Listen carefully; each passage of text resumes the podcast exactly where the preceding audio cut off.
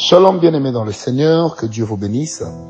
Bienvenue dans cette tranche de déclaration matinale avec le prophète Francis Ngawala, le serviteur et esclave volontaire de Jésus-Christ. Heureux de pouvoir vous servir encore en ce jour et surtout de savoir que par la grâce de Dieu, nous sommes vivants. Alors j'aimerais vous proposer un texte qui sera certes long, mais très significatif. Genèse 15, versets 7 à 21. Genèse 15, versets 7 à 21. La Bible dit, « L'Éternel lui dit encore, « Je suis l'Éternel qui t'ai fait sortir d'Ur en Chaldée, pour te donner en possession ce pays. » Abram répondit, « Seigneur Éternel, à quoi connaîtrai-je que je le posséderai ?» Et l'Éternel lui dit, « Prends une génisse de 3 ans, une chèvre de 3 ans, un bélier de 3 ans, une tourterelle et une jeune colombe. » Abram prit tous ces animaux, les coupa par le milieu et mit chaque morceau l'un vis-à-vis de l'autre, mais il ne partagea point les oiseaux. Les oiseaux de proie s'abattirent sur les cadavres et Abram les chassa. Au coucher du soleil, un profond sommeil tomba sur Abram, et voici une frayeur et une grande obscurité vinrent l'assaillir.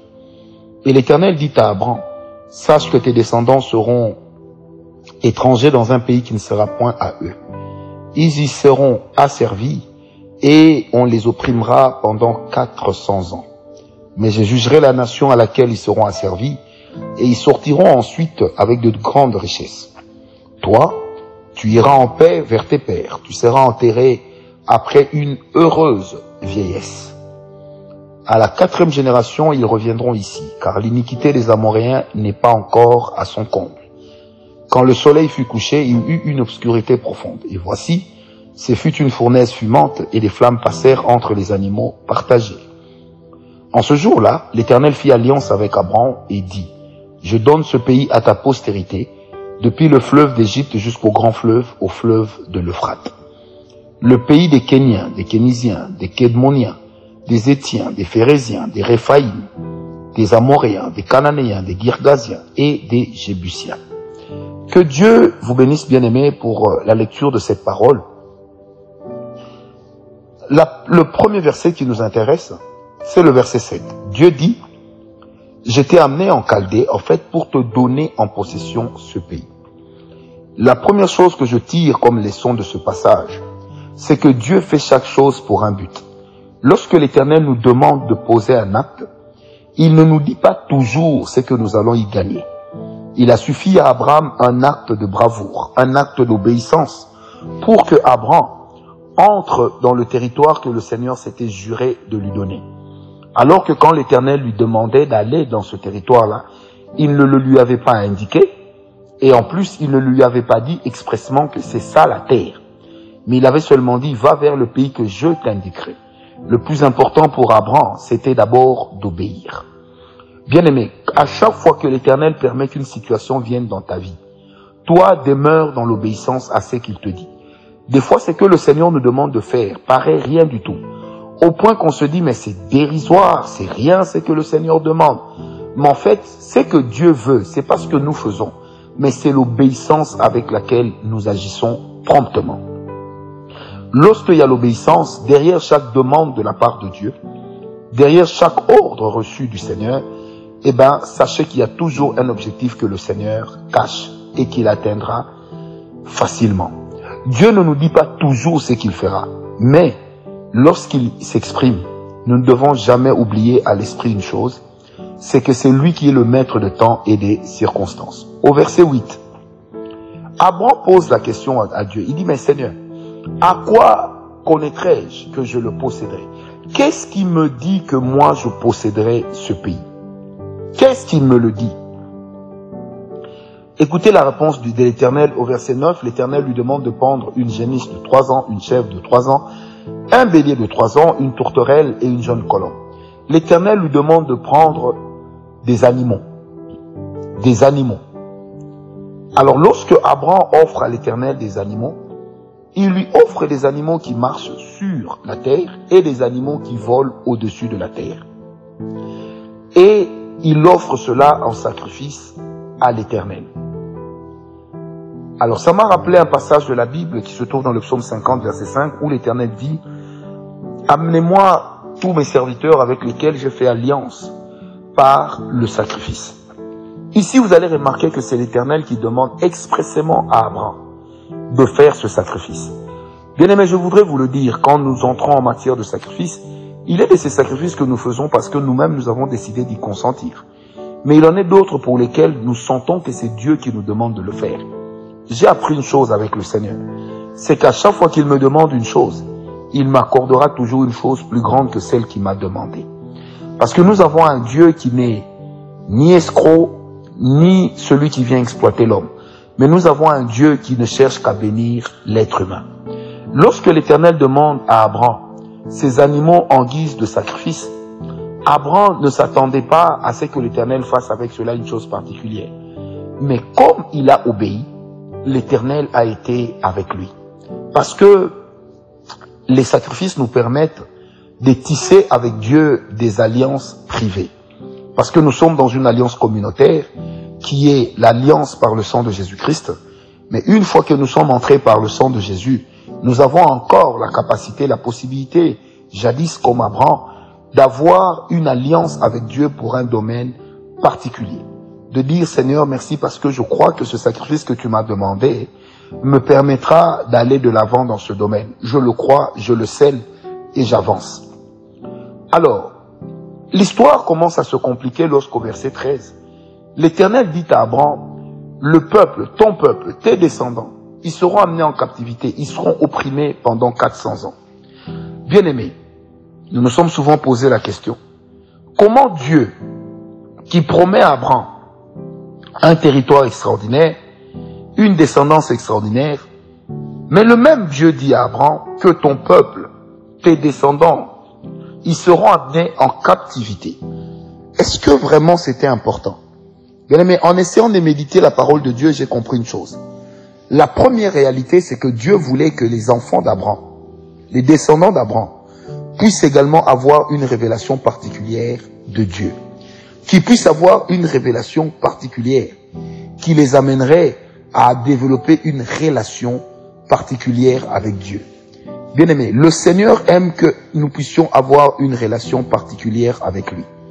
Alors, lorsque nous avons une révélation particulière, la révélation particulière conditionnera la relation particulière que nous allons tisser avec le Seigneur. Et cela est très important. Bien-aimés, vous savez, pour certaines bénédictions, l'Éternel peut nous faire prendre à nous du recul, alors que nous avons déjà vu la terre de notre bénédiction. Parce que simplement, il est de ces choses que l'Éternel doit retrancher de nous. Quelquefois, nous n'héritons ni ne manifestons les grandes promesses de Dieu, parce que nous avons des tares qui ne permettent pas à Dieu d'agir. Bien-aimés, retenez bien cette phrase. On n'avance pas avec Dieu lorsque nous continuons à avoir une vie remplie d'excuses. Les personnes qui ont toujours des excuses quant à ceci ou à cela sont généralement des personnes qui ont un problème de discipline et de sévérité à leur propre égard.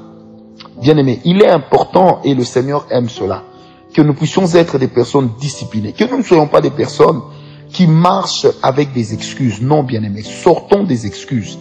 Sortons de ces excuses que nous avons l'habitude de pousser. Pourquoi tu es venu en retard au travail? Parce qu'il pleuvait. Pourquoi tu n'es pas venu au culte? Parce qu'il faisait chaud. Pourquoi est-ce que tu ne t'es pas présenté à temps? Parce que le transport était difficile. Pourquoi est-ce que tu n'as pas fait ceci? Parce que j'attendais mon voisin. Bien-aimés, vous savez, permettez-moi de le dire, le noir est reconnu comme un peuple qui adore les excuses. Bien-aimés, alors quand nous avons encore une vie d'excuses, cela peut freiner l'accomplissement des promesses de Dieu, de sorte que l'Éternel puisse émonder l'arbre que nous sommes, qu'il puisse ôter de nos arbres la mauvaise branche qui est susceptible de produire le mauvais fruit. Bien-aimés, il est donc important, par la grâce de Dieu, lorsque nous marchons avec le Seigneur, de ne jamais oublier qu'il peut arriver à l'Éternel de nous priver volontairement de certaines choses, parce que simplement, il est en train de tailler notre homme intérieur. Bien-aimés, que Dieu atteigne ses objectifs est plus important à ses yeux que les objectifs que nous-mêmes nous nous assignons.